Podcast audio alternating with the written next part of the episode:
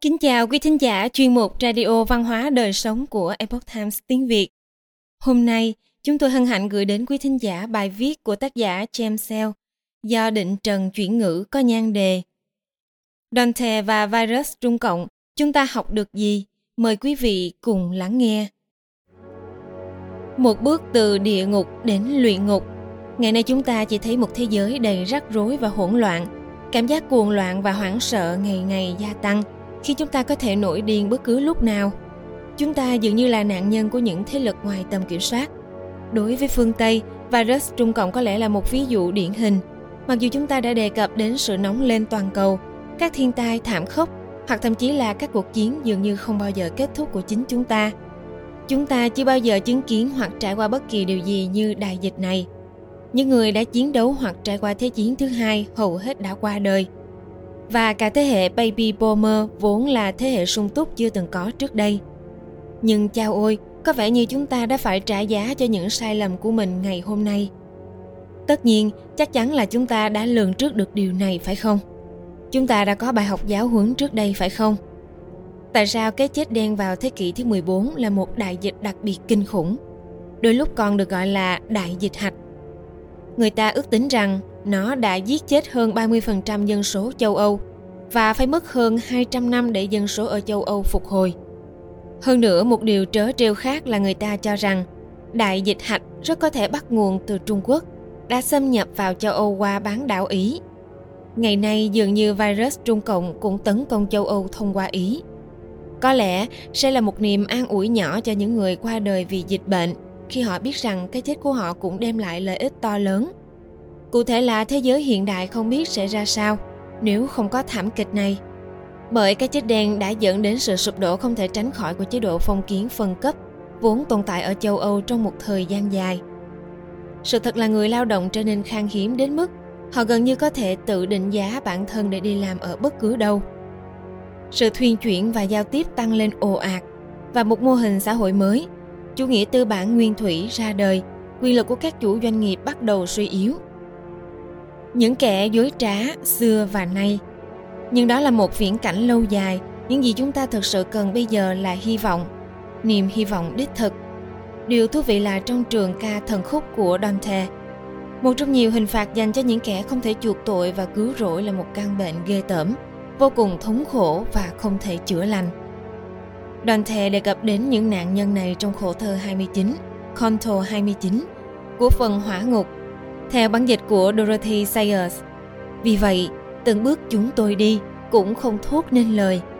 Khi nhìn thấy và nghe thấy những linh hồn yếu ớt trong nỗi đau của họ, những người không thể bay lên khỏi mặt đất. Vậy tội lỗi của họ là gì?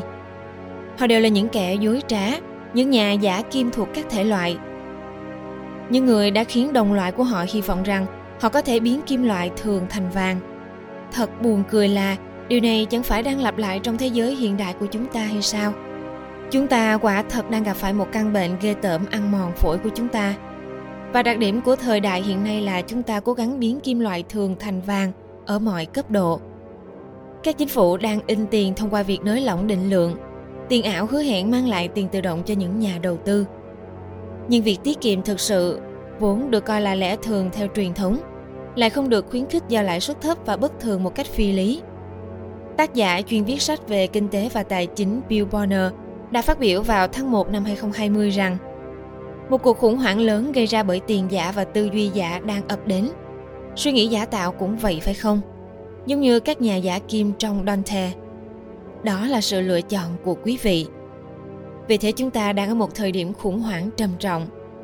Nhưng nếu Dante có thể miêu tả chính xác địa ngục có lẽ ông cũng mang đến cho chúng ta hy vọng về cách chúng ta suy nghĩ và nhận thức trường ca này xuất phát điểm là thế này xuyên suốt thần khúc là một trong những nguyên lý cốt lõi mang tên tự do ý chí đây vốn dĩ là một nguyên tắc chính trong tư duy của phương Tây cho đến thế kỷ 20.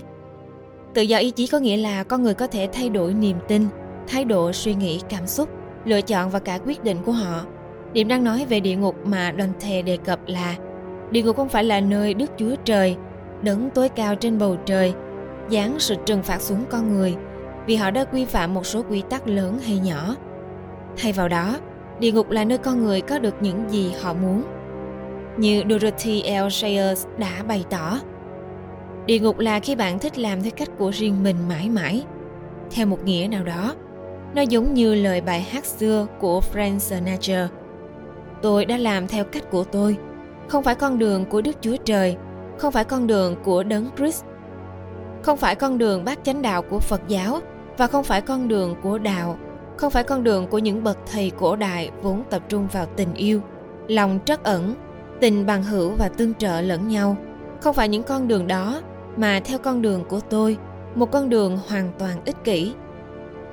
Và đây là hậu quả của nó. Những gì chúng ta chứng kiến trong địa ngục là tất cả cư dân của nó không thể vượt ra khỏi thuyết duy ngã. Nói cách khác, họ không thể giao tiếp ngoài trừ những cuộc độc thoại, cứ lặp đi lặp lại trong chính họ.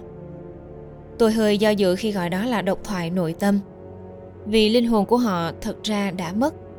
Về bản chất, hoàn cảnh của họ hoàn toàn giống với hoàn cảnh của một người nghiện ma túy hoặc nghiện bất kỳ thứ gì họ không thể tư duy bởi vì họ đã đánh mất lý trí và ý chí tự do họ đã trao nó cho kẻ khác đó là ý nghĩa của việc một người đã đánh mất linh hồn. Theo nghĩa này, họ bị mắc kẹt và bị cô lập. Bị cô lập ư? Từ ngữ đó bây giờ áp dụng cho virus trung cộng khi tất cả chúng ta bắt đầu tự cách ly để tránh lây nhiễm cho nhau. Giống như địa ngục, mỗi người bị mắc kẹt với chính mình mãi mãi. Một con đường vượt qua sự ích kỷ. Nhưng tất nhiên thần khúc mang lại cho chúng ta một lối thoát khỏi địa ngục, cũng như trong cuộc sống này. Ngay cả những người nghiện ngập cũng có thể lấy lại ý chí tự do và một lần nữa bước vào thế giới của ánh sáng. Vậy thì bước đầu tiên để chuyển từ địa ngục sang ít nhất là luyện ngục, nơi có hy vọng là gì? Đầu tiên, người ta phải thấu hiểu và chấp nhận vấn đề, và vấn đề thực sự luôn là tôi. Tôi mới là vấn đề, nghĩa là không phải người khác hoặc chủng tộc khác.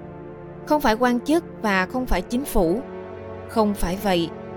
Chính tôi cũng đang gây ra vấn đề và bây giờ tôi thừa nhận nó. Tôi cần chuyển từ chế độ sống theo thói quen của mình sang một cách sống mới mẻ và tốt đẹp hơn. Thứ hai, khi tôi chuyển từ biện giải cho bản thân, tôi cũng cố gắng giao tiếp với những người khác. Sự tồn tại của tôi không chỉ phụ trách mà còn là vì những người khác chúng ta là một cộng đồng và chúng ta cần chăm sóc lẫn nhau. Đây là điều rất rõ ràng trong phần luyện ngục của dante. Trong khi ở dưới địa ngục, mọi người đổ lỗi cho người khác và phủ nhận mọi trách nhiệm cá nhân. Thì trong luyện ngục, tất cả mọi người đều nỗ lực để công nhận người khác và khích lệ lẫn nhau. Luyện ngục không đưa chúng ta trực tiếp lên thiên đường, nhưng nó là một khởi đầu tuyệt vời. Chúng ta đang trong cuộc hành trình đó vì vậy, mặc dù chúng ta có thể tự cách ly vào thời điểm này, nhưng chúng ta cần xem xét trách nhiệm của bản thân. Hãy khẳng định lại sự tự do ý chí của chúng ta để trở thành nhân tố cho sự thay đổi tích cực, đồng thời sử dụng các công nghệ mà ta có để giao tiếp với người khác và hỗ trợ họ. Bằng cách này, chúng ta có thể thoát khỏi sự trói buộc của địa ngục, nơi mà chúng ta không muốn trú ngụ và không trở thành nạn nhân của những thế lực ngoài tầm kiểm soát của chúng ta. Quý thính giả thân mến chuyên mục radio văn hóa đời sống của epoch times tiếng việt đến đây là hết. Để đọc các bài viết khác của chúng tôi quý vị có thể truy cập vào trang web epochtimesviet.com Cảm ơn quý vị đã lắng nghe, quan tâm và đăng ký kênh. Chào tạm biệt và hẹn gặp lại quý vị trong chương trình lần sau. Kính chúc mọi điều bình an và tốt lành đến quý vị cùng người thân.